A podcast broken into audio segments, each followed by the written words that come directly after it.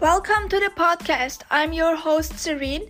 In this podcast, you will find movie reviews and TV show reviews, the latest news about the film industry, monthly watch list, award show predictions and recaps, recaps on events like Netflix's Tudum. You will receive two episodes a week, Thursdays and Sundays. You can follow me on Instagram at Movie Reviews with Ceren and Movie Reviews with Ceren podcast. Come join the journey.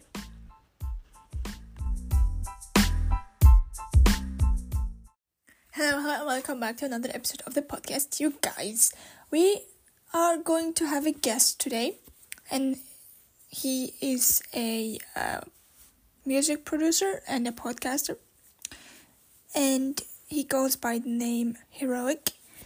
And um, we talked a lot about like the Dark Knight, and also we gushed about producer and DJ and also musician. Um, Steve Aoki, and also we also gushed about the Impaulsive podcast by Logan Paul.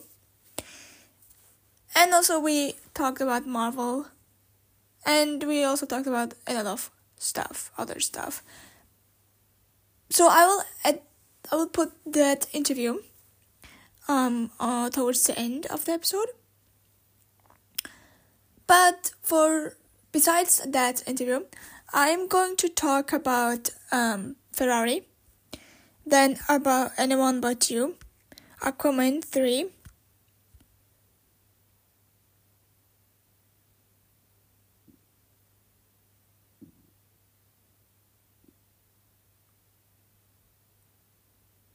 then also what else did I watch? Oh yeah, the Iron Claw.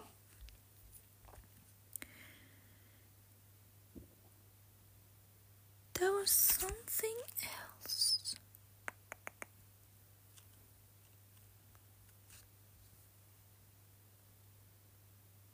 Yeah, Ferrari and the one but you. Aquaman 3 uh, and the Iron Claw. I'm going to talk about those movies, but also about a few TV shows I watched. Um, first one will be The New Look on Apple TV Plus. Then also Expats on Hulu, Disney Plus, and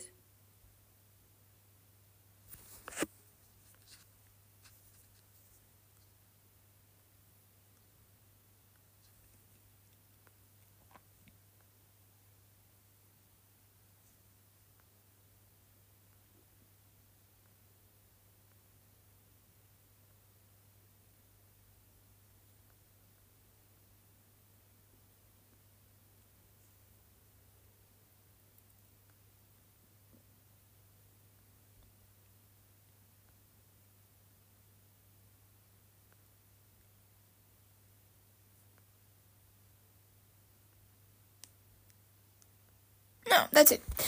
That's the agenda for today's episode. Oh, I watched more movies than TV shows. Okay.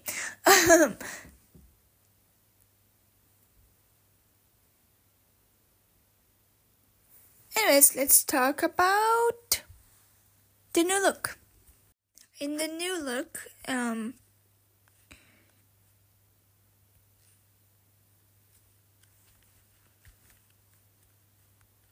It's about the story about the rise of fashion designer Christian Dior as he um, dethrones Coco Chanel and helps return sp- spirit and life to the world with his iconic imprint of beauty and influence. And this is like this has uh 10 episodes, but 4 have been released, and the newest one will be released. No, not 4, excuse me. 3 have been released, and the newest one will be released on February 21st. And it's like um it's like Dior and Chanel during the Nazi period. So a lot so you see a lot of like Nazi um, soldiers and also in one episode uh, Coco Chanel no not Coco Chanel Catherine Dior um, she goes to a concentration camp and you really see that. So it's it's it's hard very difficult to watch this series. Um so i would say like prepare some tissues because you'll be crying and also it will be very very um brutal and disturbing. But it's still really good. Like you see um you see like fashion shows and also in like the first two episodes like more like about coco chanel and Dior and um and also like that Coco Chanel. I didn't know that Coco Chanel worked with um the Nazis. I didn't know that. I learned that in the series.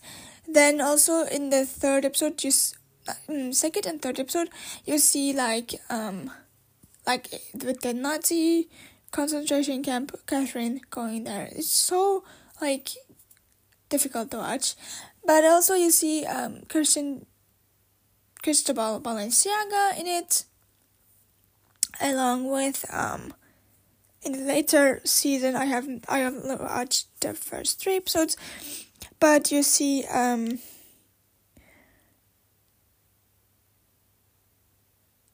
Jacques, then Coco Chanel, Dior, Luc- Lucien Lelong.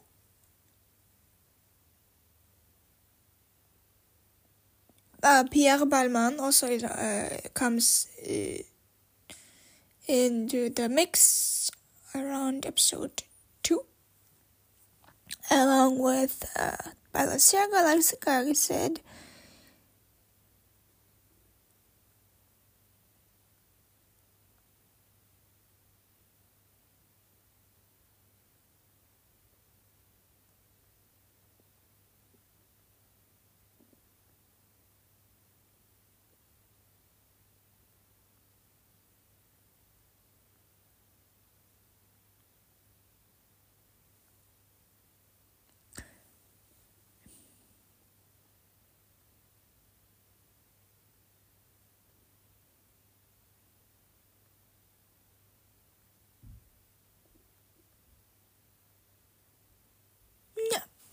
and um, so it's like a mix of like a drama and biography and fashion and you also like get like you get to um, see everything from the perspective of Dior and also um,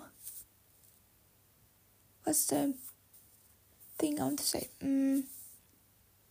also like the fashion like a lot of fashion and then also like the catwalks and how the dresses are like made and so on and so forth. Another atelier. Then also you see um,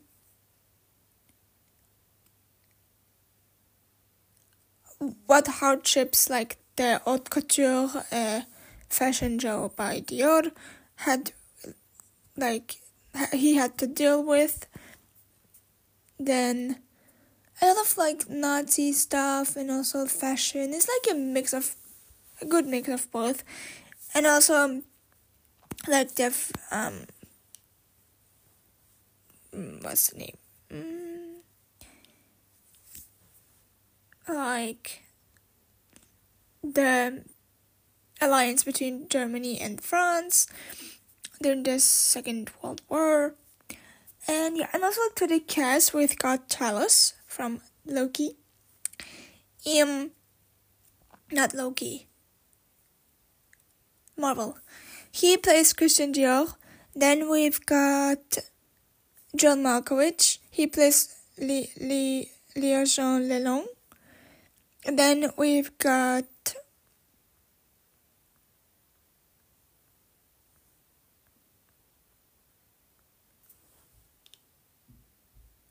Mathilene Varn, Varn, Varnier. Um, she plays Marie Therese. She is from Summit Fever. Also, The Serpent on Netflix. Um, then we also have got in the cast. Oh, Glenn Close as well. She will play um, the chief of chief executive of Harper's Bazaar, the magazine. But in the later episodes.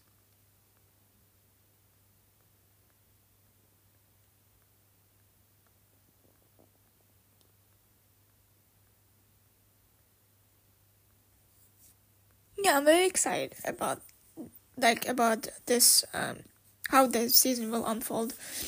And uh, what is it? And then also like it's just like it's so it's like 40 minutes but you it's like it keeps you on your toes even given the Nazi conflict and like the um the collaborating with the Nazi situations by Coco Chanel. And so I'm very excited to watch more about this series. And I would give it like a 8 out of 10 because I'm a fashion girl and I am very excited to see more. And also, it looks beautiful. I mean, it's given, like, that's a given because it's Apple. But, you know, it's so good. Like, I love all the periodic pieces and the locations they shot. I think they shot like in Berlin, Paris. Um, I think that's it. Yeah, I will give you a full on review when it's all over.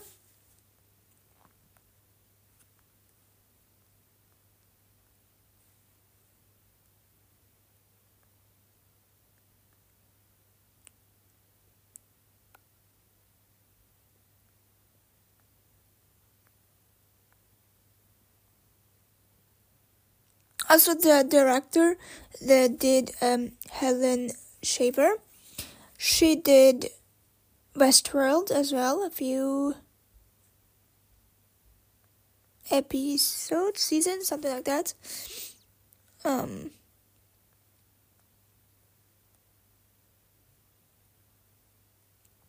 yeah, it's really really good. Uh, but like, if you aren't familiar with fashion, I think you will enjoy the two World War Two um, aspect. But if you enjoy fashion as well, then you will be in for a treat. Because, like, Ben Mendelsohn, like I said, Talos, he does such an amazing job as Christian Dior, along with John Malkovich. Let's talk about a movie which I have been wanting to watch for so long, but I haven't really been able to. And the movie is called Ferrari, and it stars Mr. Kylo Ren himself, Adam Driver.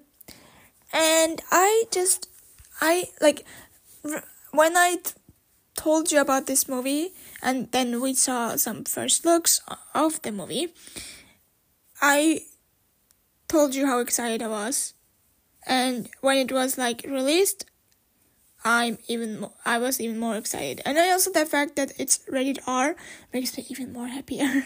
Because like there's some like language used in here. And also, I love the fact that most of it is in Italian, and I, as someone who can speak Italian, it's a lot of fun listening to that. But also, most of it is like a mix of Italian and English, and so it's like the story of Enzo Ferrari and how he like, um,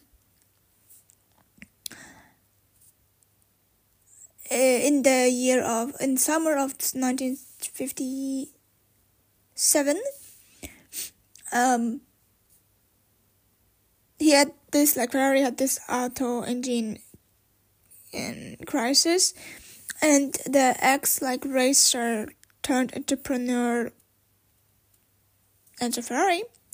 Um, he pushed himself in this movie, and and also like the drivers, like if the drivers, F one, no, not F one, to like um to the limit because they wanted to launch into the Mille Miglia. Uh, it's a it's a 1000 mile race across Italy. And so the whole time we see like him like in the studio uh, in the studio hmm, him like in his headquarters of Ferrari like working working working and then him having affairs and then a child and then this like personal life comes into the mix but then we go back to the car stuff. And also like um like we have this like Ford versus Ferrari situation. And uh yeah and then and the look is like very very beautiful. Like it's so pretty.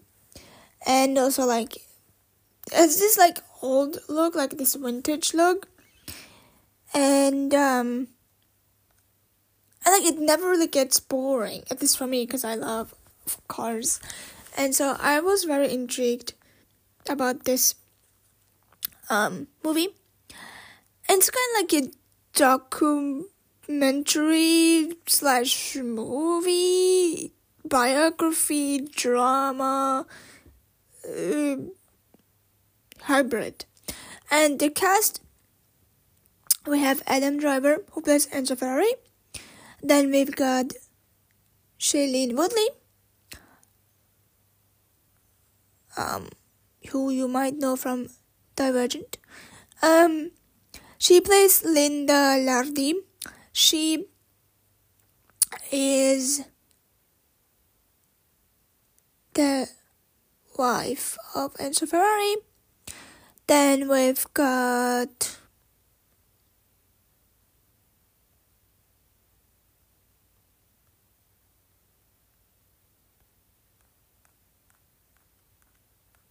Derek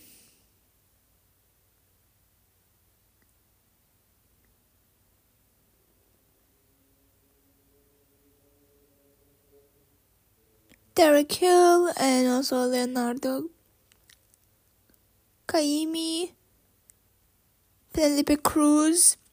She plays um Laura Ferrari. Oh, excuse me, Laura Ferrari isn't she? Hold on.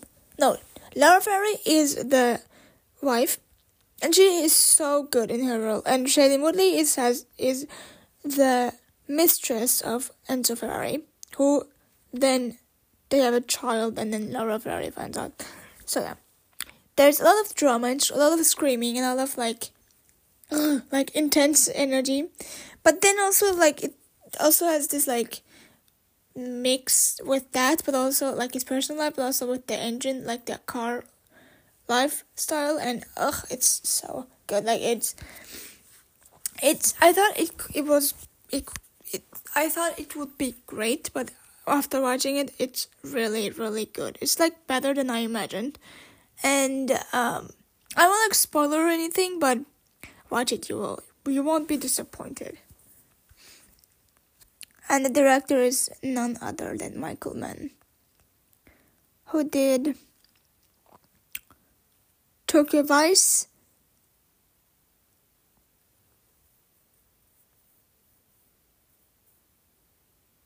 Public Enemies, Miami Vice. So you know, it's like it has this like flair of like obviously Miami Vice, but also not really. So it's uh, very interesting. And it's like, I don't want to spoil it. Anyways, watch it, watch it, and then be like mesmerized by the scenery and the acting chops by Adam Driver.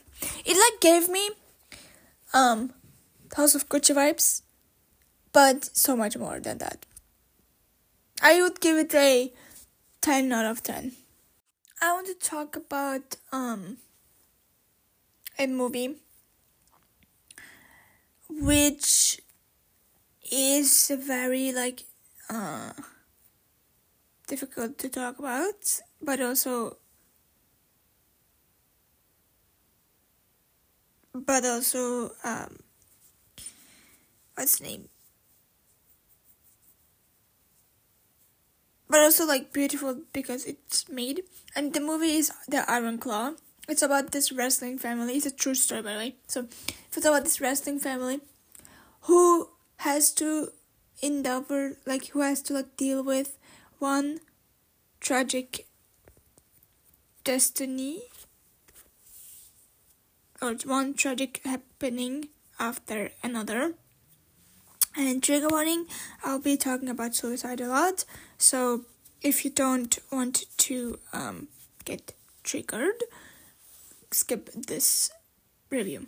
So in the iron claw it's like I said about this um, wrestling family, like from WWE.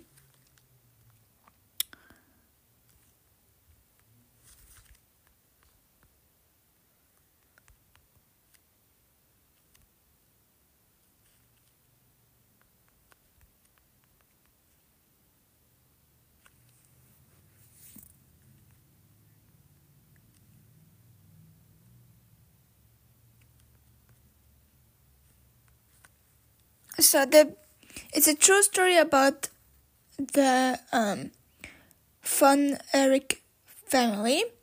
So their father is a wrestler, was a wrestler. Their like um, sons as well, and they made history in the in this uh, intense what's it called in in the intensely competitive world of uh, professional wrestling in the early 1980s 1980s and um yeah so like you see a lot of wrestling stuff which i love but it's like it's also like all of like uh, besides those who died um the family actually like they went to the premiere but it's about like their story, their come up, and then like them, you know, having to deal with suicide, like death, like family members who um died from suicide. Trigger warning again. And it's like a docu drama, tragedy, biography, drama uh, movie and um it's so heartbreaking. Like there were so many scenes where I like couldn't hold my tears back because I was like crying. Um and so I don't know where to begin with this review. Ah let me begin with like that's the premise but like let me begin with the actors because we got Holt Mc colony. colony.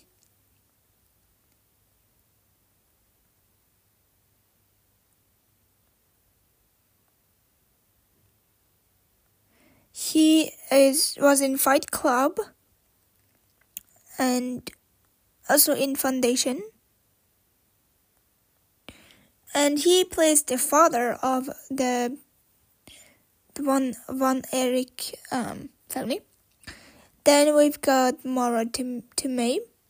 She plays the mother, Dolores Von Erich. She was in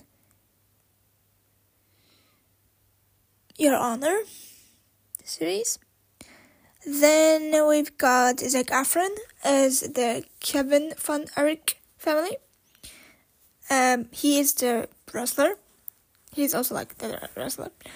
And ah, Zac Efron looks very good with the steroids.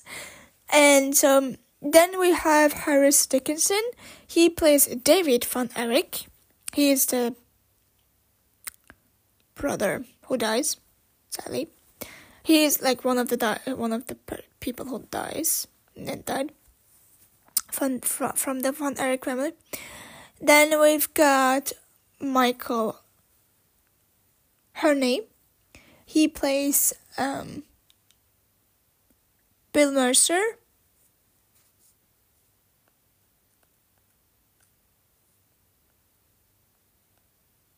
He also was in um, Hello Tomorrow on on Apple TV Plus. Um, yeah, so he plays Bill Mercer. Uh, it's he's like it's he's yeah I think he's a manager. I'm not sure. And then we've got Lily James as Pam. Then we've got uh, Jeremy Allen White as the other uh, Kerry Von Erich brother. And so the movie is about like the whole family and one by one they commit trigger warning suicide because of the pressure of the industry but also like the family name but so many other things. And so yeah we just go on this very heartbreaking uh, journey with them.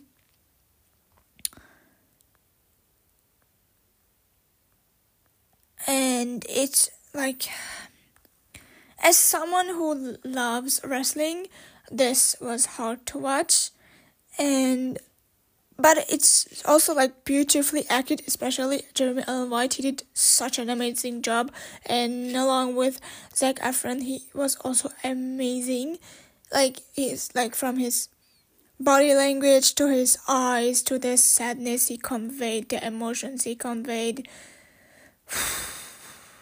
It's also rated r. So um,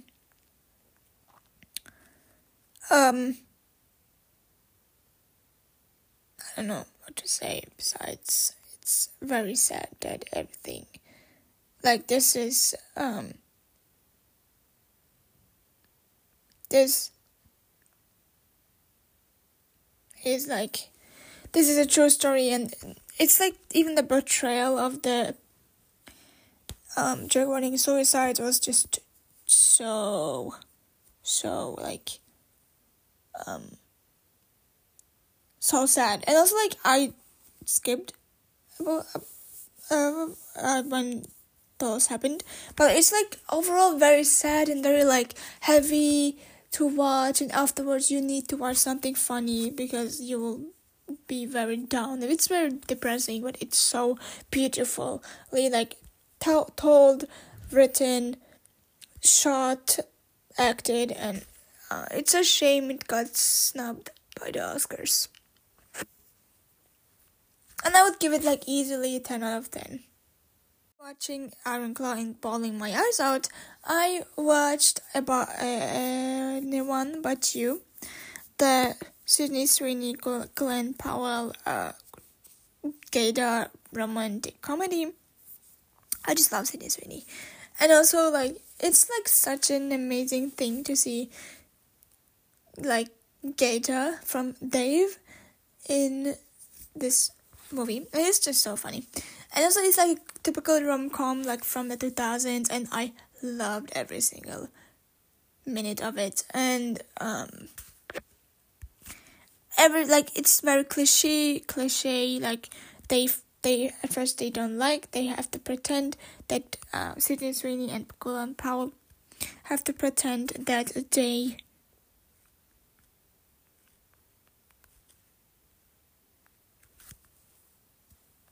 that they like they are an item because Sydney Sweeney's best friend is getting married like her character's best friend is getting married.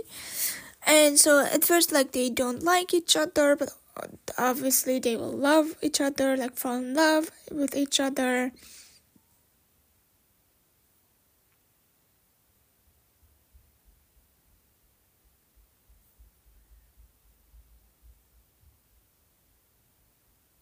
and so like shot in australia so it's very beautiful the scenery. And they like they um mock like titanic titanic a little bit it was very funny. Um, As like like I said, GaTa is just amazing in this one, and so is Glen Powell and uh,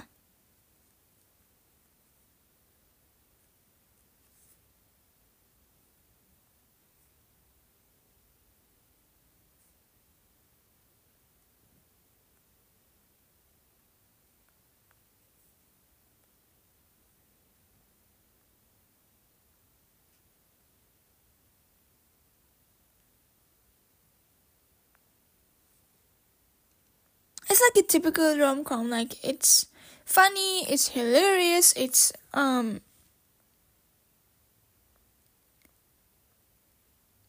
a big and it's um it's like entertaining, it's feel good.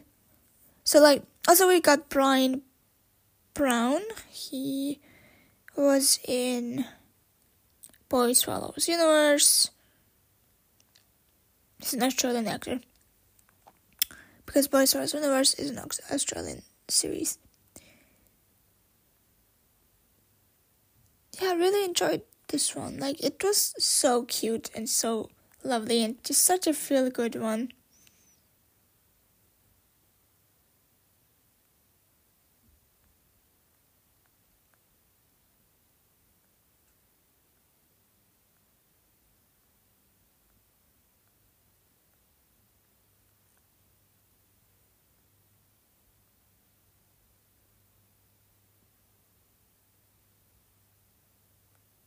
I don't know, I really enjoy it. I'll give it a 7 out of 10.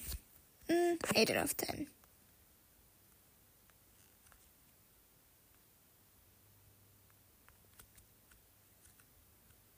Some jokes were like too much, some jokes were like, eh, you know.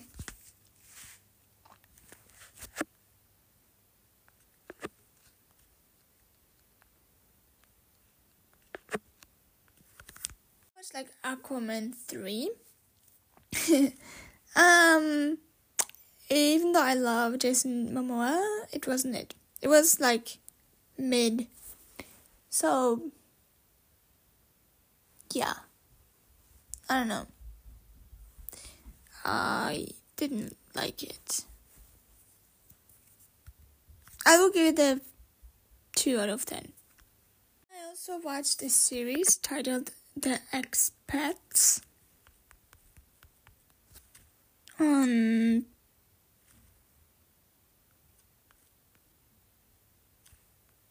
Prime Video. Yeah, the Prime Video. And um,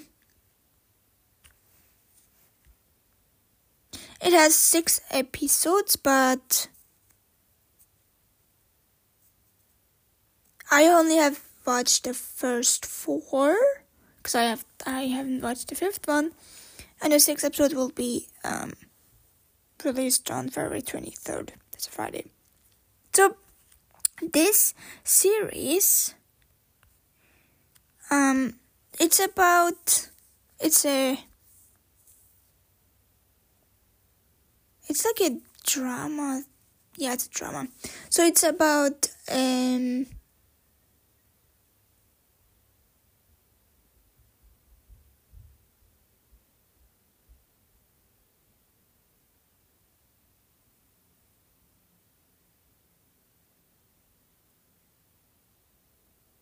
it's about like expats who are living in in Hong Kong and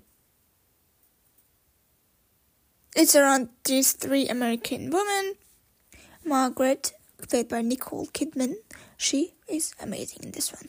Hillary, played by uh, Sarayu Blue, and Mercy, played by Ji Young, Ji Young Yo uh, you. Um and their lives like intersect after a sudden family tragedy. One of their child gets um kidnapped. And so this series like uh, interrogates like privilege and explores what happens when the when the line um, between like victimhood and culpability becomes blurred and yeah, so um, it's a drama, like I said, like Nicole Kidman is like this privileged, like very um rich person, and um.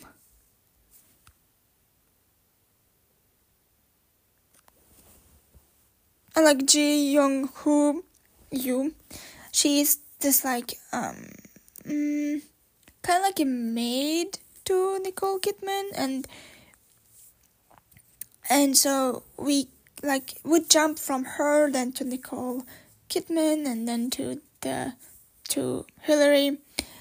And um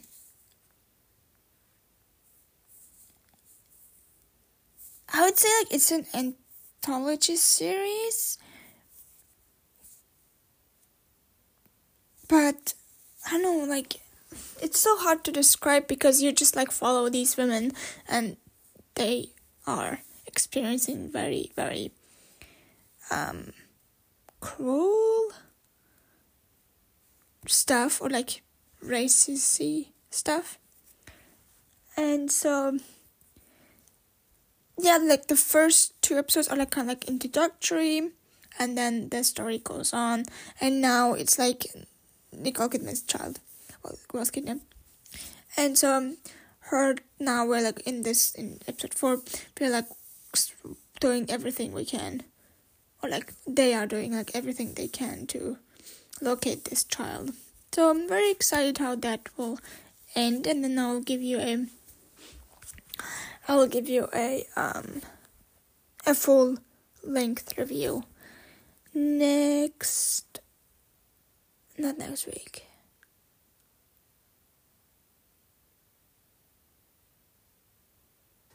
the week like I think February 20 20 20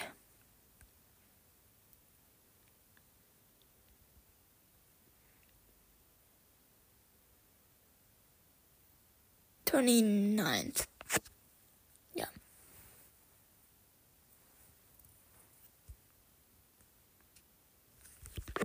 So yeah, I, I would give it a 10, like a 9 out of 10 because it's like very interesting. Like you got this like many perspectives and then like what Nicole Kidman's like going like sometimes she has these um struggles and then she tells the girls like the other women and the girls are like you know like we um we yeah, like your problems seem very like little compared to ours. Anyways, I really like that. It's like a character study. Now I'm leaving you with the interview of Heroek and me.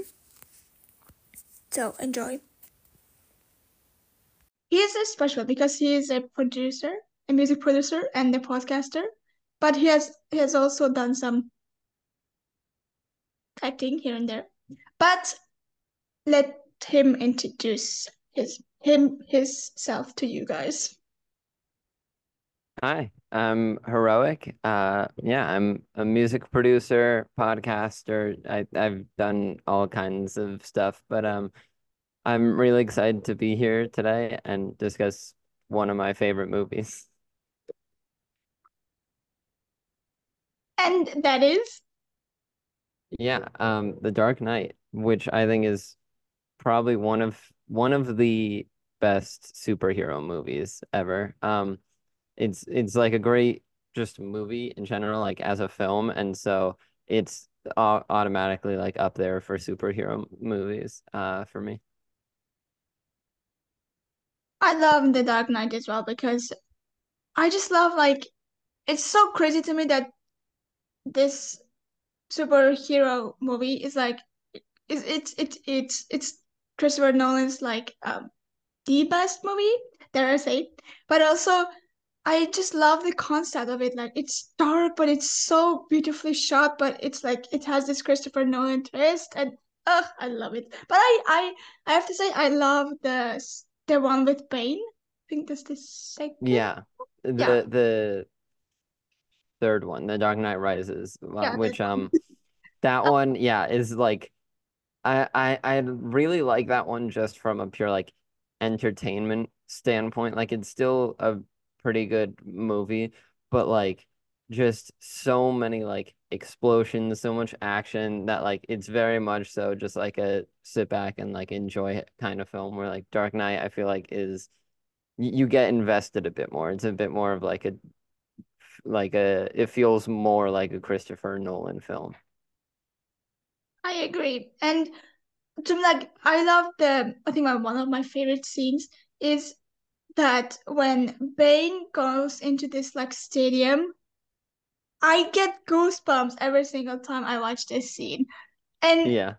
I just I don't know, something about this scene is so magical to me. I don't know. I like I I haven't really dug into me myself why that it's the case, but it's the case. And for the for the Dark Knight, like the first one with the Joker, I just love the school bus scene because like there's this like um thing he like clicks onto the bomb thingy, but it doesn't Yeah. really go off. And I at first when I I I, I watched it, I was like, that has to be like real.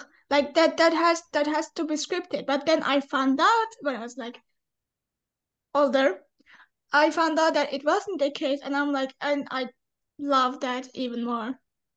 Yeah, no, you've like just so many great moments in this movie. I mean, like it's it, it does so many things well. Like not not just trying to go and off and do all these kinds of things, but it does it well as well. Like the opening scene is a fantastic like heist uh scene. Like it feels like we're watching a heist movie, but it's actually a superhero movie. And then later on, like you said, like the hospital with when the explosions like didn't go off when they should, which I I think sort of added to the to the moment because like you get this moment of like just pure confusion from Heath Ledger as. Joker as to like what's going on, and I feel like that just makes the moment like it it it would have been one thing to for it to like go off properly and he gets this mm-hmm. cool like don't look back explosion shot, but I think that like you know, mishap just adds to the whole like Joker feel so much better and it just makes it seem so much more like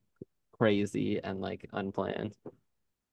Yeah, another favorite scene of mine is like the the one where he like with the what's it with the party scene? I call it the party scene, it's not the party scene, but like you know when he goes into this gathering and that was actually real, that whole scene was real. Yes, yes, yes. I didn't When know that. I was like, wow. I was like because you see the pure like the pure shock and fear in in the in the eyes of the extras and the the the, the like, you know, Yeah, guests of the party.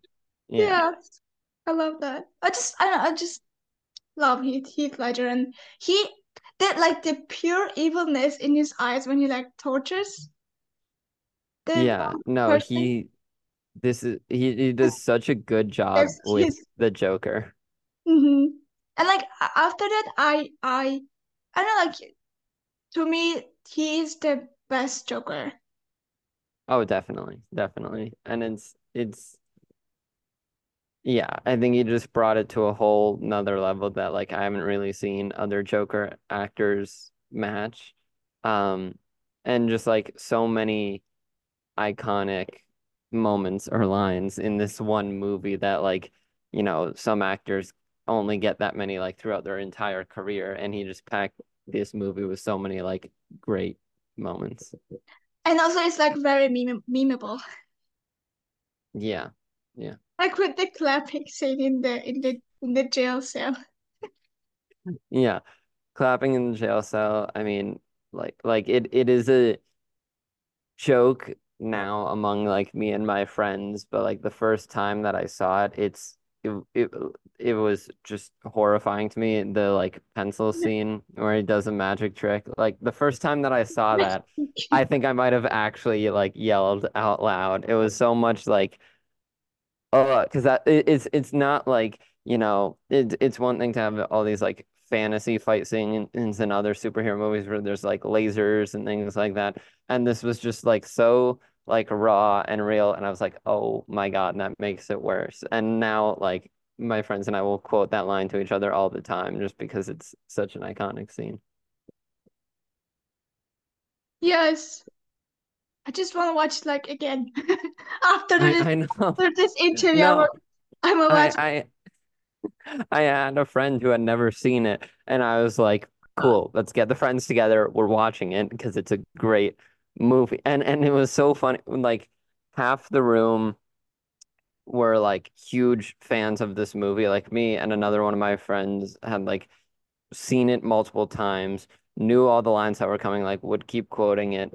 And then the other half like didn't really know of the movie. One of them just had never seen it. The other one might have seen like bits and pieces and was like, "Oh yeah, it's just like a superhero movie." And I was like, "No, this is like one of the few things that's a superhero movie, yes, but is also just a fantastic like film in general as a movie." Yes, I don't want to say else. I don't want to like what to say more than what you just said because it's like people think it's a super superhero movie, but it's so much more. Like it's see, I can't even describe what it is. It's like it's like it like builds and builds and it builds. Like it's so good, just good.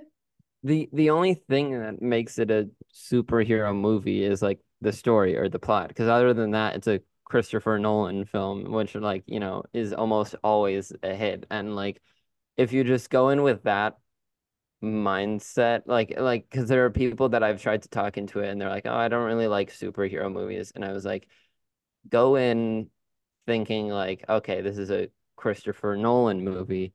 It just so happens to be about Batman." And like that I think can like warm warm it up to some people or get them more likely to get into it because I don't think I've really met anyone who has like sat down to watch the whole movie and like not enjoyed it.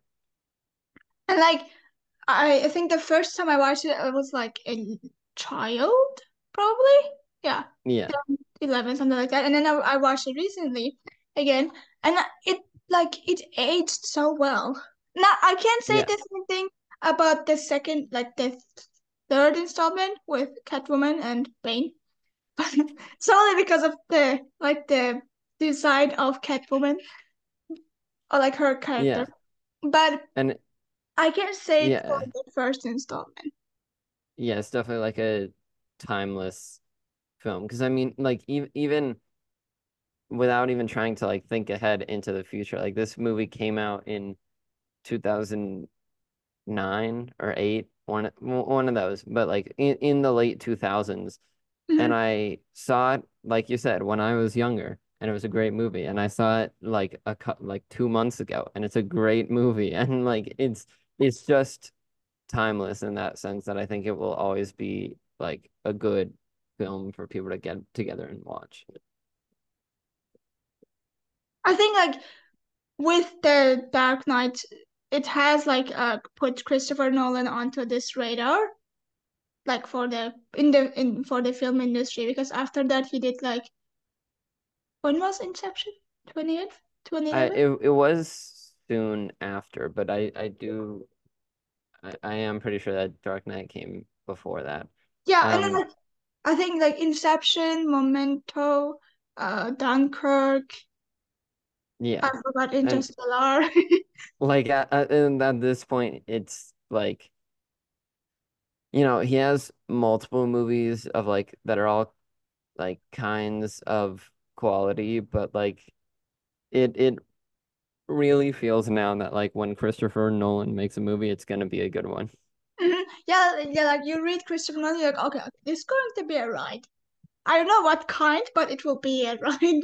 because like when Oppenheimer came, I was like, hmm, this is very interesting. And then I I read that he did all of the bomb shots like without CGI. I was like, how do you do that? And then and then I watched it. I was like, okay, I understand. Like, I take everything back that I said about this movie. So I'm like, okay, like Oppenheimer is very weird. Why Oppenheimer? Like he had um done Tenet, and then Oppenheimer. I was like, hmm, weird. And then I watched Oppenheimer. I was like, I get you, I understand you, and I love it. Yeah. Yeah, it's definitely a thing where like he's he's taking these ideas or even in the case of Oppenheimer like historical figures that aren't really mainstream. Like I feel like before this movie came out or like started getting promoted, people might have known who Oppenheimer was or like heard the name, but like it wasn't it wasn't like it was getting talked about each day or things like that. And now with this movie, it just threw him back into like the pop culture like zeitgeist and people were talking about it like all the time everywhere. It was always either that or Barbie. Yeah. I mean, I like I I have to say like Barbie and Oppenheimer aren't that like um far no aren't that like um what's the name? I'm trying to think. Mm. Different. Yeah, aren't, aren't that different from one another because it's like both are blockbusters, blockbusters, but both are like centered are centered around one person, and that one person goes through stuff, and both actually go through stuff, but Oppenheimer's obviously worse and um even like historical than Barbie. Yeah, and I I feel like it's also like there are just all kinds of connections you can make. I mean, like two great directors also with like Greta Gerwig mm-hmm. behind Barbie, but like it's it's almost perfect the way it lined up in the sense of like you can ha you you have this like Christopher Nolan like piece of art film in Oppenheimer coming out at basically the same time as a like playful just entertaining movie for Barbie by Greta Gerwig, which like, you know, turned out to be meaningful and had definitely had it. But I think the marketing was definitely like playful, come and just like sit back, be entertained, have fun with this like character that we all like, and was definitely like memeable, getting like, you know, I mean, Margot Robbie is a great actor, but like getting her in it, having John Cena be a mermaid, like all the all these like hilarious moments that's more I, I don't want to call it I don't I don't want to say that it's not a serious film because it definitely has like important messages and topics, but it's it's mm-hmm. the kind of thing where it's like almost those two sides of the movie industry now where you get these like Oscar nominated movies and then like you know CGI special effects like superhero movies and it's like rarely do you find one one like two blockbuster movies that came come out at basically the same time like they did and two like movies that do so much or exemplify so much um and so yeah. Well said. I yeah i agree. Like it's it has become a rarity that we get those movies like you said yeah, especially Which is sad because you kind of like see that the way like that um we have like evolved, but like evolved in a in a different direction. Like in the two thousands or two thousand ten years, we would like get these movies thanks to Marvel, but like more often, but or like um what's the name? Whiplash but, or something like that. But nowadays yeah. we don't get them. If we do it's just filled with um cgi like i think my best best like ex- example for that would be the creator yeah and it, it's it's the one like i'm a huge marvel fan but like i the one thing that I'll I will disclaim it with and like get to which unfortunately I don't see happening is like I I've I've continued being a fan. I, when I like a couple years ago, I was a massive fan. I had a Marvel hoodie. I would see all the movies like the day of release, things like that. And it's like it, it's slowly been going down, not because like I I'm just no longer interested, but it's because what made me a fan were like you know the the MCU when it was like, you know, one movie every couple years or something, because it would add all these new characters. It would develop the MCU storyline, which is what they're doing now and what people want, but it would take the time to like make it a good quality movie and like still still like ha carry over. I mean, like when you just look at things like I, I feel like even just the original Avengers or like even Age of Ultron, um, like Captain America, um, Iron the Man. first Avenger. Like these these are movies that are good superhero movies, and it's like now they're just pumping out content to get like three or four movies a year, plus TV shows, plus Mhm. like all, all these other forms of content.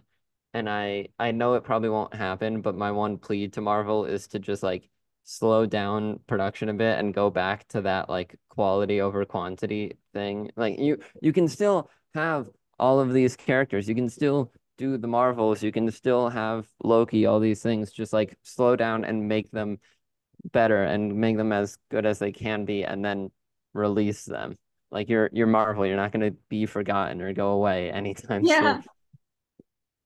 I um I understand you. And also one thing like I'm I'm not I love Marvel and I I am pretty good at the at like where we are right now. But as you said, like just you know, just wait wait a few years and then like give give us something like um Thunderbolts or what's the newest one? Captain America uh, New Order. I think that's the newest. Yeah. New World Order. Yeah. Um New World it's Order. in and it, it's it's so like I I do enjoy the movies. Like I when I sat down and watched the Marvels, I had a good time. It was entertaining. You know, it did things for the Marvel storyline, but it's like I it, it was like just like a entertaining like not not fully, but like somewhat turn your brain off kind of film where like Mhm. movies like the like Iron Man trilogy or Captain America trilogy, things like that. Those are just like movies that I will actually like get into and like intently watch and have a great time and things like that. And I I just think they need to find more of a balance because the Marvels was definitely like it it was entertaining, but less of like a good film as well as like I mean, God, I haven't seen Madame Web yet, but just the reviews that I'm getting are like I, I can't tell if people are like playing it up or what, but it the reviews just seem to be so bad, which like discourages me, and I really need them to I I mean I I'm getting repetitive, but it's just truly because I want it so bad. Just like bring back the good Marvel movies. Mhm. I understand. But like um like I don't like the rather than like putting like doing everything for a TV show or like I don't know, like in form of a TV show and then a movie, but the movie isn't even good. They should like like have some dif distance like or have some like years in between projects because like then A the hype is bigger, B the hype is bigger and B is like um the quality will be big- bigger. Like uh, we saw that in in the um Endgame. No, Endgame? Yeah, Endgame Yeah, like yeah, uh, like that. Endgame hype and End Endgame era, should I say. But now it's just like okay, like we have this TV show, you have to you have to have watched this TV show so to understand this reference, this plot. Even though like I'm very Yeah. um I, I will sound like an hypocrite because I'm very excited for um what's the name now? Agatha series. But I'm still Oh, yeah. But Yeah. like, It's like I'm a bit yeah. scared because I don't want it to be like what we had with the Marvels because I haven't watched the Marvels, nor will I watch the Marvels. And for Madame Web, my friend said he it isn't good, so I will skip that. Yeah, it, also, it's it's like the like, it's the also we sorry, got, go ahead. also we got like cat, uh, what's the name? Aqu not Aquaman, that's DC. Um, Ant-Man and the Wasp: Quantumania. That was a fail. Like that, that Big time. big time. And I was so hyped for that movie. No, it's it like I mean that was a fail and the Marvels like I mean if you you if you enjoy just like superhero like you know like special effects movies it is entertaining. Like it's the kind of thing that I was there and I would like chuckle at some of the jokes or just like smile while watching it but it wasn't like it, was made for entertainment. It wasn't like a good story or like you know a good like well-made film. And it's as much as I love absolutely love like Infinity War and Endgame like they're probably two of my favorite movies of all time. Not not just from like a movie standpoint, but just like the way that they meticulously built up to it, like spent decades making that like uh arc.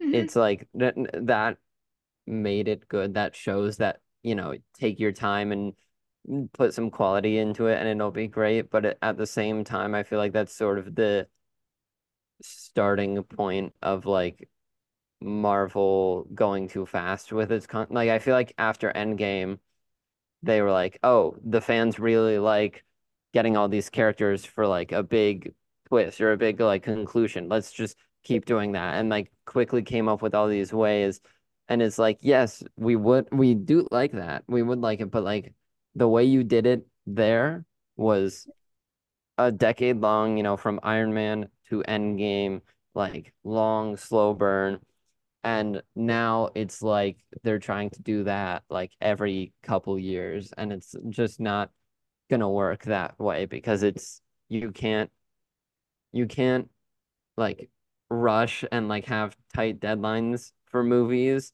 um that are like coming up quickly and not and still have it be as good as some of those like earlier Marvel movies. I agree. And also, what is your like um standpoint on the Guardians of the Galaxy's uh trilogy?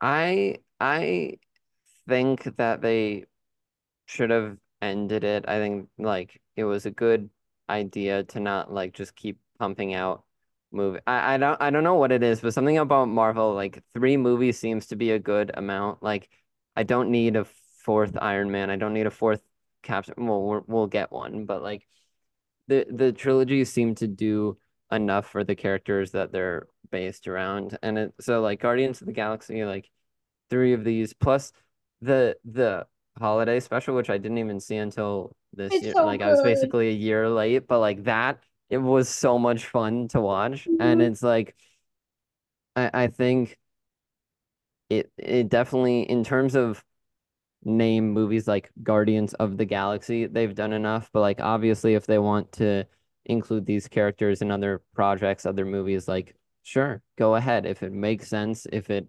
still keeps it like being a good movie, go ahead and do it. Um, because like ending a a trilogy doesn't mean those characters have to just stop, especially if you're making this connected universe thing like Marvel is.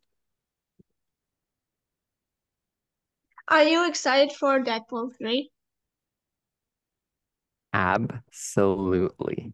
Me too. I am Uh, so ex I don't think you understand. I am so excited. the way Like you, this, the way you it, just move, uh, just like came so close to the camera. I was like, oh, exactly. I, I I need to like convey it in some way. It is like because De Deadpool is the one thing I think Marvel has really nailed down in like it, it it's like God, it's so complicated. It's like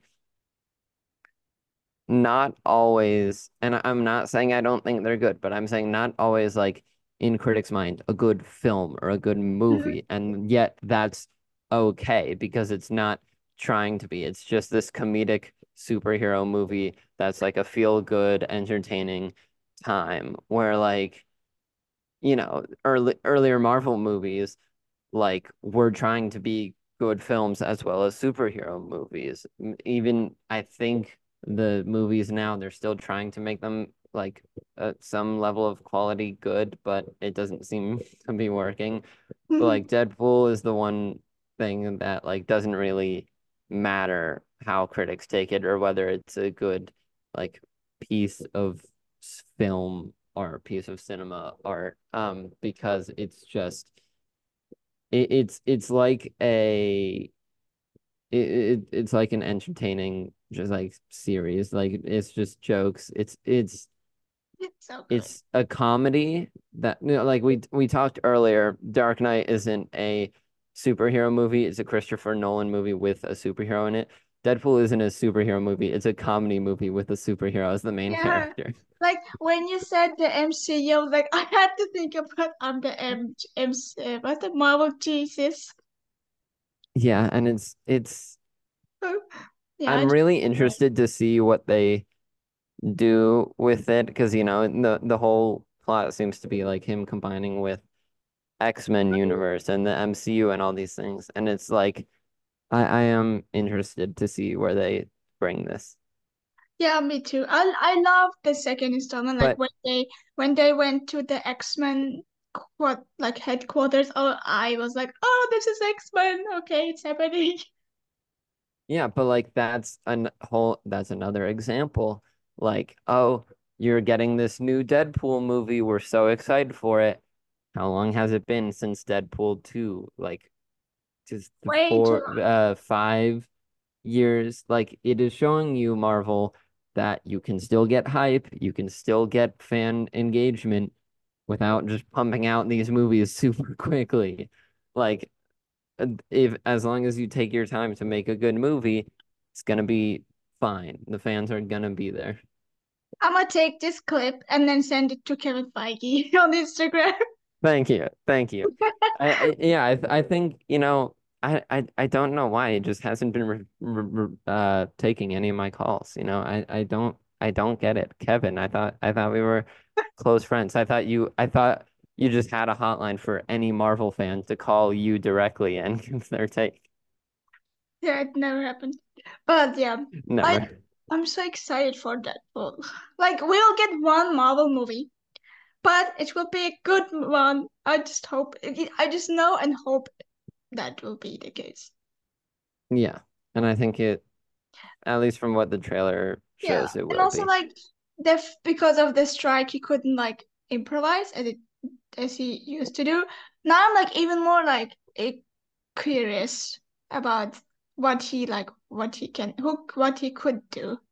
Yeah, it's like he couldn't improvise, but I feel like writing for Deadpool is like a certain, a specific enough style that if you're a good movie writer, you can sort of get it down pretty quickly. Like you, you just watch Deadpool one and two, and like uh, a uh, a Deadpool Christmas or the whatever the PG-13 one is called, and like Yeah, just watch those, and you get a sense of like Deadpool's mannerisms and his joke making and like the comedic timing and things like that. I just love that that like how he changed the cartridges in in his gun in this um trailer. It looked so smooth. Yeah.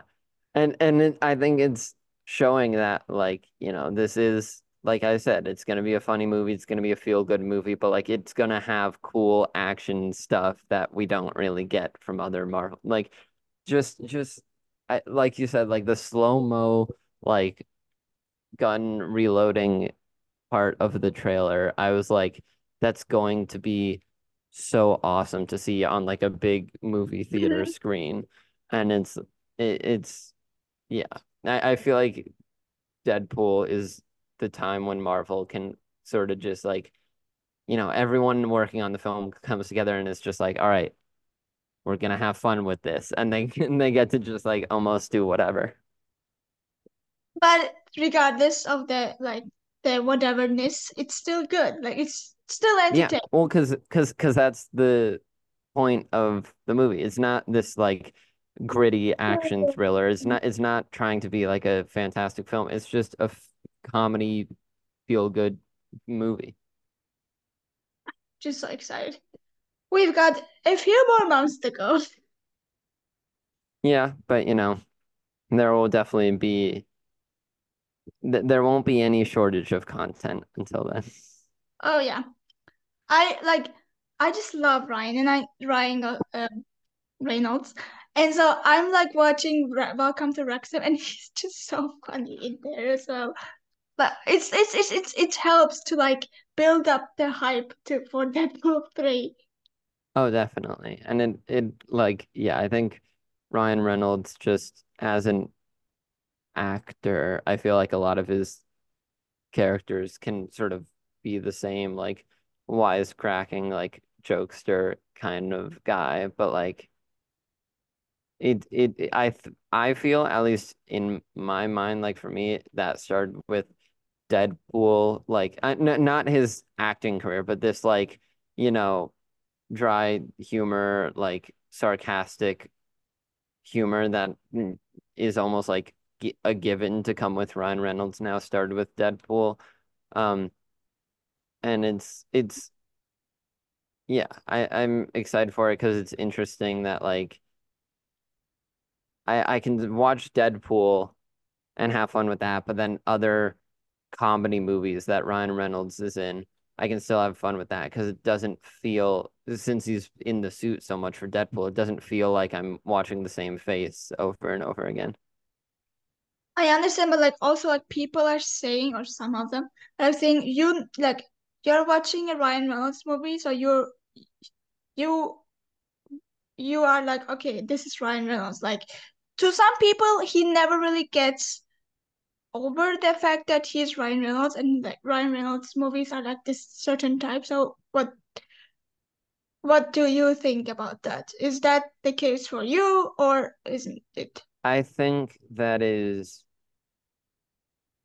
I think that is true, but I think mm-hmm. so far a Ryan Reynolds movie doesn't have to mean a bad movie or like anything like that. I mean, I I've watched all the Deadpools up to this point, had a great time with all of them. I watched Free Guy, had a really good time with that. And then like I, I watched it on my own, had fun, and then when was it? Some some kind of like family reunion prom like offered it up as like a movie night suggestion and like watched it with a bunch of my like extended family and they like it they all had a blast and so like just because something is a Ryan Reynolds movie I don't think should discredit it or take away from it. I I don't think you need to expect a like Oscar nominee or like any Golden Globe winners but I think it's the kind of thing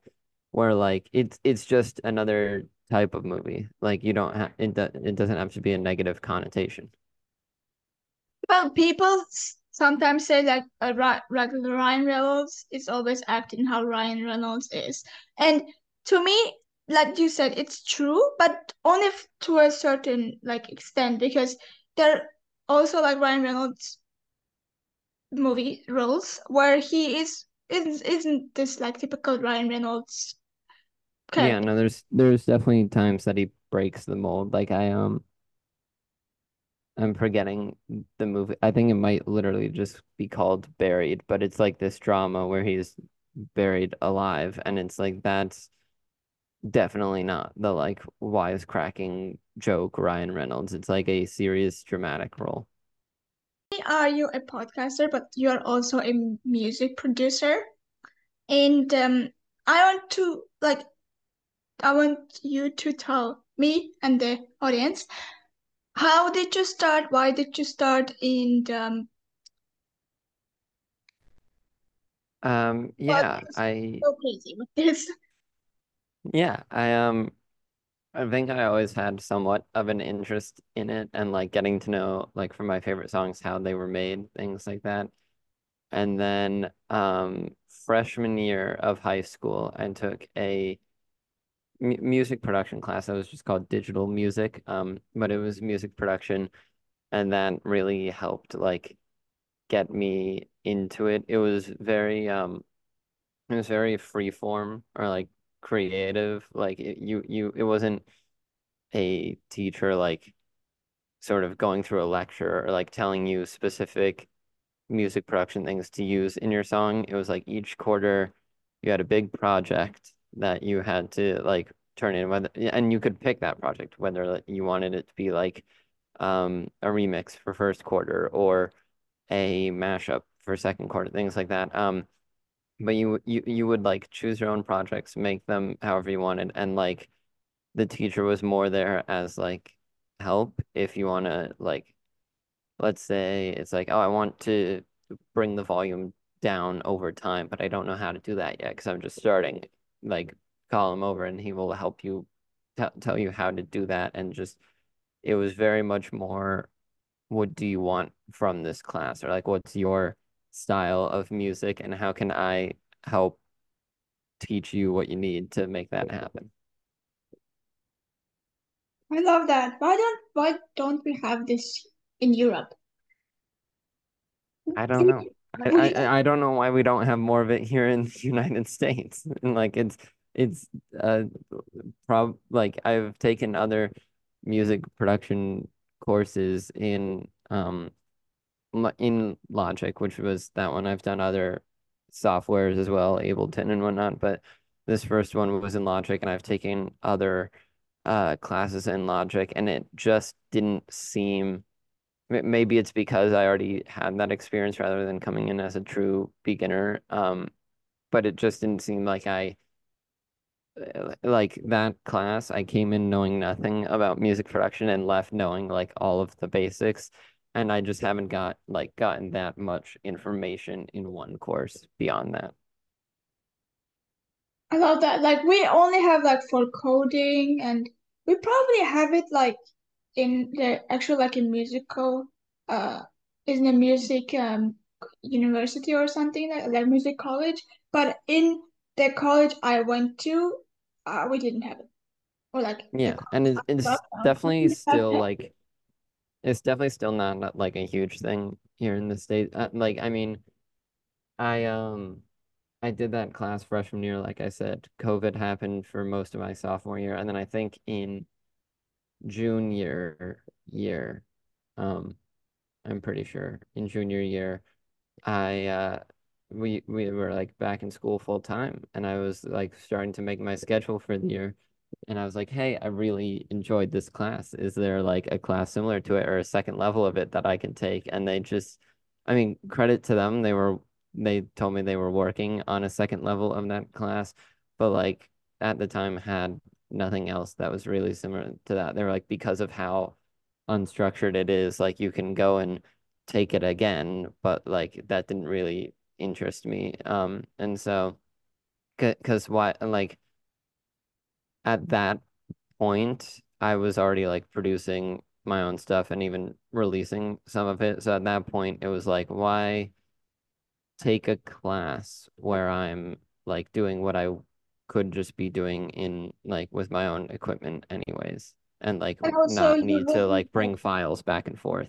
Yeah, and also like you wouldn't like learn anything new. Like if you were learning anything new, please go ahead take that class. But well, I I I yeah, I think it would be the thing of like I could learn things new, like I said, from just like calling the teacher over, but it would it would have been, I feel like, less than it was the first time because there's fewer just because of me continuing to work on it, there's fewer things that I don't know how to do than I did at the time. Like at, at the time, I basically knew nothing and now it's like only every now and then will there be something that I have to like look up or talk to another producer about how to do. Or you can just Google or YouTube it. Yeah, yeah, that's yeah. So speaking of producers, like who are your favorite producers? Oh, I mean, we were talking a, a bit about this off camera. Yeah, we were talking about like Chainsmokers, um, people like that, Finneas. Um, I think I think just straight up top three producers, probably Finneas because of like I mean, he he's he sticks with the artist that he wants to work with, has his own solo stuff, and also like does whatever he wants in the sense of like working on movie soundtracks and things like that. And definitely just seems like he's doing like where what wherever his career takes him and whatever he wants to do. Um, I think the next one that I would say is probably like probably Marshmello. I mean, there are so many. Probably Marshmello in the sense of like made music, got popular, and is now truly just like doing whatever he wants to do. Whether that's like, I mean, he's done a couple like Spanish albums where he's a producer. He's done um he he's just produced normal songs that like pop and dance songs that you wouldn't expect.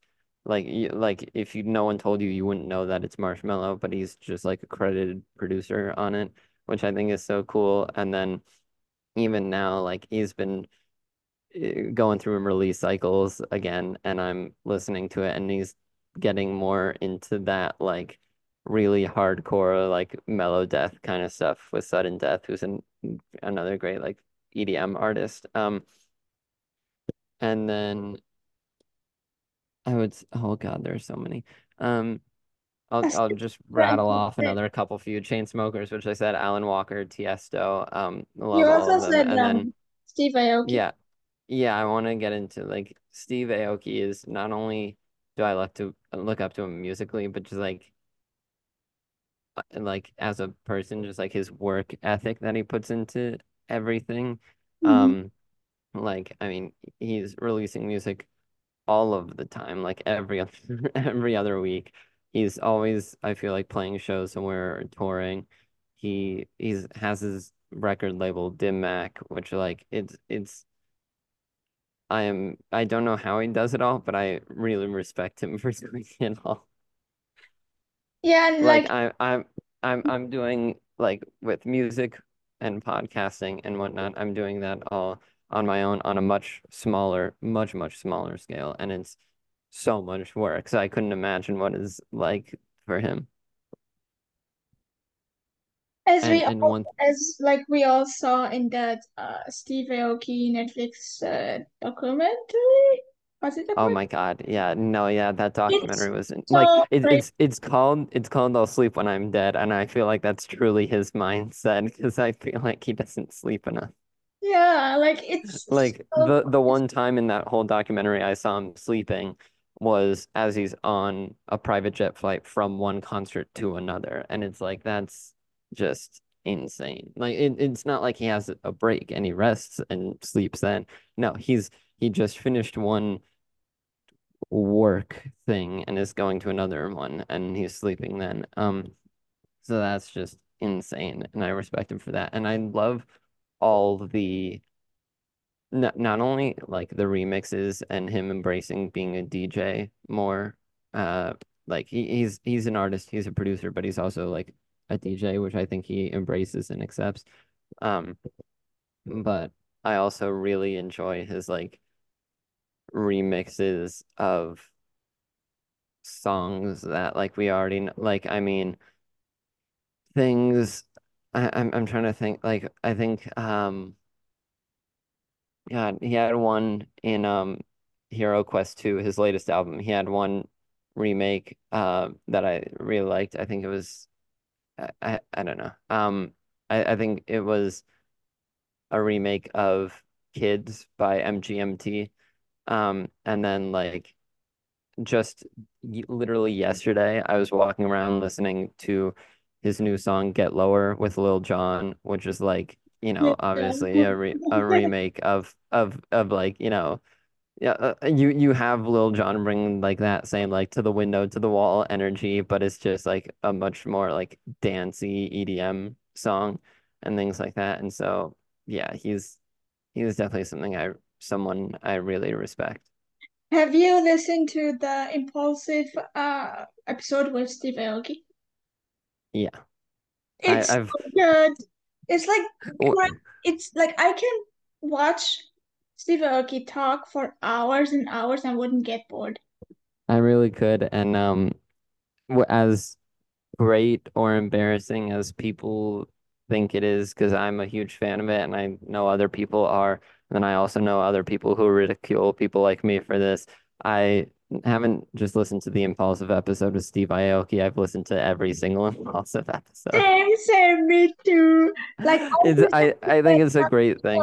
Like because because I I I don't think people I think people who just dislike um Logan Paul like won't give it a chance and just sort of like haven't listened to an episode.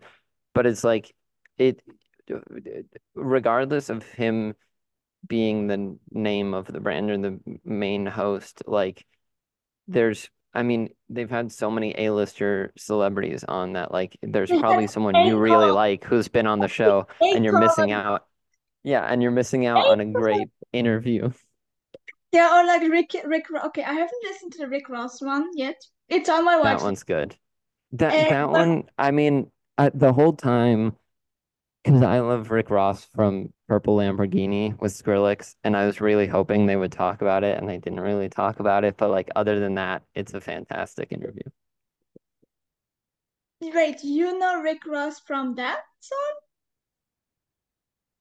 Well, obviously, I know like multiple of his songs, but one of my favorites like, is oh Purple God. Lamborghini. Wait, Like, no, yeah, I I definitely know Rick Ross from other songs. Don't worry. No, like I and I get like very protective over the artist I've been a fan of, and I'm like, mm, newbie. Anyways, um, yeah, I haven't listened to that one, but I have listened to every single one, even the 100 episode. It was a lot of fun. The 100 Yeah. the aliens and the tattoo and the piercing, and then No, and like they've they've said it in the past that it's less of a I, I mean there are definitely episodes that that's a podcast, but like less of a podcast and more of a show. And as Mhm. someone who always like consumes it from YouTube, like I don't listen to it on Spotify or anything. I absolutely get that because there there are episodes that I feel like I would have no clue what's going on if I didn't have a visual to Oh go yeah, along with it. especially especially like the 100th episode. Oh my God, 100th episode was wild. Like, Ah, um, yeah. having the Rocka twins on to talk about Talk to Me, like, and they like body slam through the table. Like, it, it's, I mean, Mike Tyson and his pigeons, like, it, it's, and taking mushrooms. It's like the kind of thing that you, it, it you should watch it if you can. And like, it, I mean, obviously, if you're doing something or going somewhere and like audio is just a better option, sure, go ahead. But any time that you can get the visual, I highly recommend it. But I I sometimes miss George, but then I'm like, mm, Mike is doing a great job. Mike's doing a great job, and I've started listening to George's solo podcast, and that's fantastic as well, and so good. Like it's it's I I don't think he is like at a disadvantage by any means having left Impaulsive because I think if anything he's gotten better as a podcaster because now it's not like he has these like sidebars each episode. He's now the host of every episode and you get to see him a lot more in his own podcast and he's in his own right getting A-list celebrities. He's had I mean um I I what's the one I just watched? I just oh my God. I can't I mean, he's had big people like Patrick Bet David, whatnot, but there's one I'm thinking of that I just watched like the other day. That was huge. Um, but I mean, beyond that, he's had people like uh Andrew Tate on. He's had these uh, Vivek Ramaswamy. That's who I was thinking of. Um, who I just watched yesterday, and he's had all of these very like still still A-listers, still very still very important people on, but like in an interesting way, a lot of them aren't guests that would come on Impaulsive, I feel like, if that makes anything any sense. Like Vivek Ramaswamy is prop like A or B list celebrity, like obviously gotten a lot of notoriety from running for president here in the States. Mhm. But then it went on George's podcast. Great podcast. I listened to the whole thing, but like I feel like wouldn't have been a the greatest guest for Impaulsive. Okay, so what is your favorite Impaulsive episode? Oh my God, my favorite. That's so Me. hard. I I um just just from like a laugh like laughing comedy entertainment standpoint, I think it would be probably some like whatever the best boys only episode would was. Um, but from I don't think I have I mean because they have so many episodes, I don't think I would have one like favorite guest episode, but like let's see, just some that stick in my mind. Um, Chainsmokers, uh, Steve Aoki, like you said. Um, I'm I'm trying to think. Um, I think Arnold Schwarzenegger was a great episode. Um, yeah, but there's so so many that are really good. Lamar Odom. Oh my God, that's like one of their earlier ones, but that was a great episode. I agree. Um, so yeah, it's definitely hard to pick a favorite because they're also you're getting different um things from each episode. Like I am I, I'm watching the Lamar Odom episode because I like Lamar Odom and I'm interested in basketball as a basketball fan and things like that. And then I'm watching Chainsmokers and Steve Aoki because I'm a fan of their music and things like that. And then I'm watching Boys Only just because I think they're going to be entertaining. And so it's like you're truly getting a different result from every episode. I think mine would be Akon, uh, oh, Shaq. Oh my God, yes. Sha How did I forget about Shaq? That's that's one of my favorites. Um, he's like, he's like, what about coffee at 3 a.m. just spent three thousand dollars? And he's like, yes, I was that. And he's No, and just like the hilarious complication that they had, like accidentally sending him away too early. Like I, uh, because like as someone who runs a podcast, like I, there's obviously problems that arise every now and then with like scheduling or technical oh yes, oh difficulties yes, or things. And. Impaulsive seems like this huge like production that's running smoothly. You know, they have it all down, and like to see them just so publicly admit that they had an embarrassing like mishap with Shaq. It's like it's it, it's comforting and it, it, it's funny and comedic to like see that episode and like hear about that problem, but it's also just like comforting as a podcast host. Is like okay, these things happen. There's no reason to throw away the episode to need to redo the whole thing. You just leave it as it is. And also like I love that we could we can like witness how much the boys have like matured and oh, it's just so beautiful to see like this their ev evol Yeah, and evolution. and and in so many different eras also. Mm-hmm. I like I feel like they started off just trying to be so like you, you know they had like the colored lights in the studio and everything, breaking plates. There's like a TV in the background. And they were trying to be like so out there and stimulating and then sort of changed into like conversations with influencers and like bringing that whole YouTuber influencer space in as like an Impaulsive audience. And now I think they're just like true celebrity interviews, like getting A-listers, getting A-listers consistently, having great interviews with them, whether it's music, acting, uh, whatever, like including still YouTubers nowadays and online creators. It's like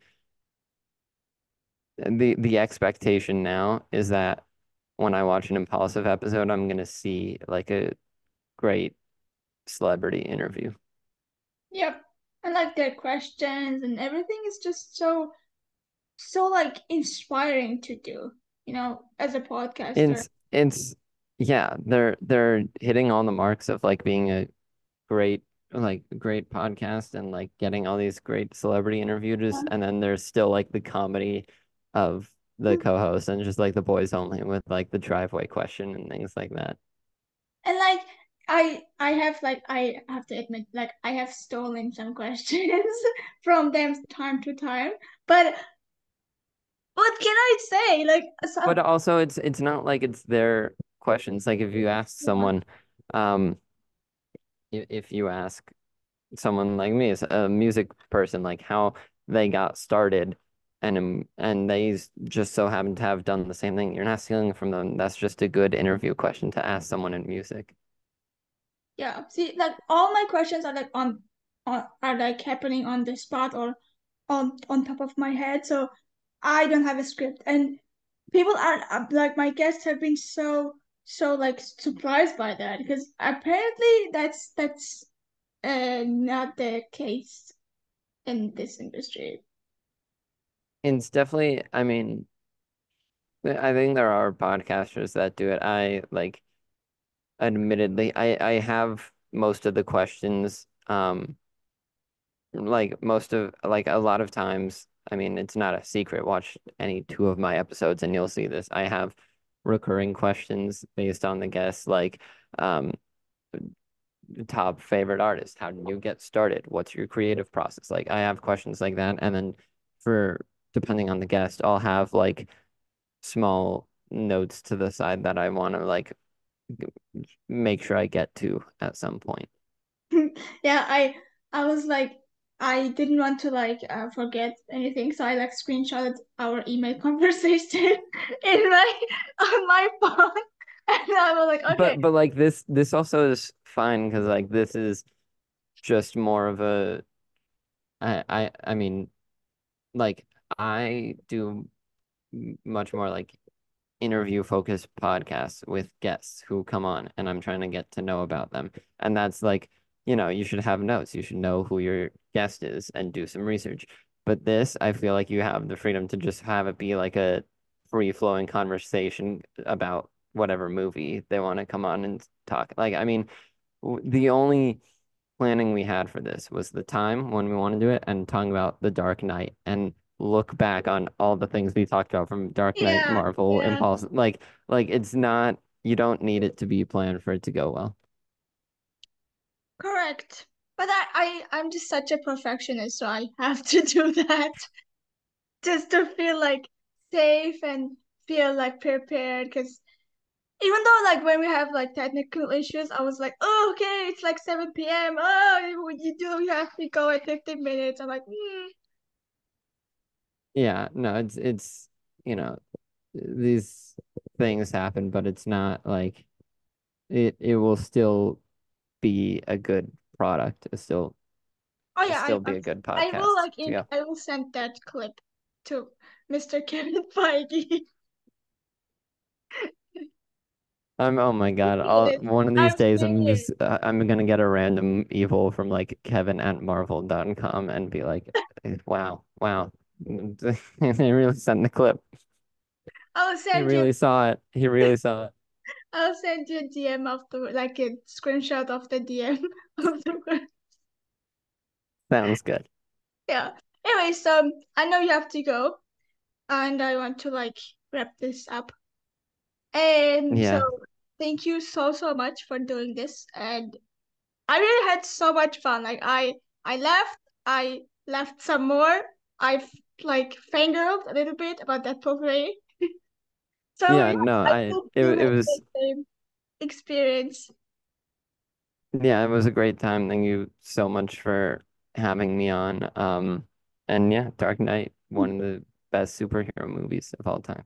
Also, like, thank you so much for the so that the what's it called the suggestion to be on the show because I I was like this is interesting. Like I I didn't know what I was like going into with this. I knew like you would talk about the Dark Knight, but I didn't know that we would have so much fun about just talking. Like 'cause that's why I like I like having guests because you started one thing and then you like evolve and then we have this episode and okay, so I'm shutting up now. yeah, I have to go. No, but it, it was a thing of like I came on here, hey, I'm a music producer. I like to talk about movies. Let's do a podcast. And like it turns out that we have so much more in common beyond that. So before I let you go, plug everything that you have going on. Yeah, absolutely. Um, music is just Heroek, H-E-R-O-E-K. Um, heroic but spelled funky, I like to say. Find me on Spotify, YouTube, any streaming platform. YouTube is also where I have my podcast, Hero's Journey Podcast, um, at Heroek Music on uh Instagram. That's H E R O E K music. And then I also somewhat recently started a merch slash slash clothing line, which I think is really awesome. And it's as much as it is based around me and my brand, it doesn't have my face on it, my branding. So it is true like apparel that you can wear out and about wherever you're going. And it's not clearly outwardly like YouTuber merch. It just looks like really sleek, cool clothing. So check out Quest Clothing. That's in all of my um into long, somewhat complicated URL, which I'm trying to fix. Um, but for now, I would say just like go to Instagram, click that link in bio, uh, check out my, uh, you know, just go to the Instagram. Instagram has everything, all all the links you need, all the music you want, all the podcasts. It's on Instagram, so that's probably where I spend most of my time.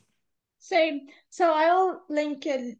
I would put the link into the show notes. and feel feel free to reach out if anyone's listening. Like literally if you want to make music together, reach out. If you want to be on my podcast, reach out. If you want to just say that you saw me on this podcast and you agreed with me, reach out. Like I love talking to people. So I feel like mo- most of my listeners are from the US, so that's uh, great. Perfect. Perfect. And thank you so much again for having me on. Thank you. I wish you a great. What time is it? No. Uh, Um, eleven twenty-one. So I'll probably Okay. go grab lunch I a.m. great I a.m. because Like, I'm hungry because I haven't had breakfast morning. today. Anyways, yeah. Enjoy your day, and I'll will send you when this episode comes out, which is actually tomorrow. So I I will put a Oh, reminder, I guess. awesome. Yeah, thank you. Thank you. Bye. And that was the interview with Heroek, and um, I had so much fun, like talking to him and like gushing over Steve Aoki and, and the Impaulsive um podcast, and also like um Marvel talking to Marv about him about Marvel, talking to him about Marvel. That's the way I want to say it. Then also like uh, we talked about music. We talked about Dark Knight, and I don't know. It was an amazing interview, and it and and I'm currently like editing the um. I'm like editing the video version of last episode of the last episode and also of the um episode with Heroek, and so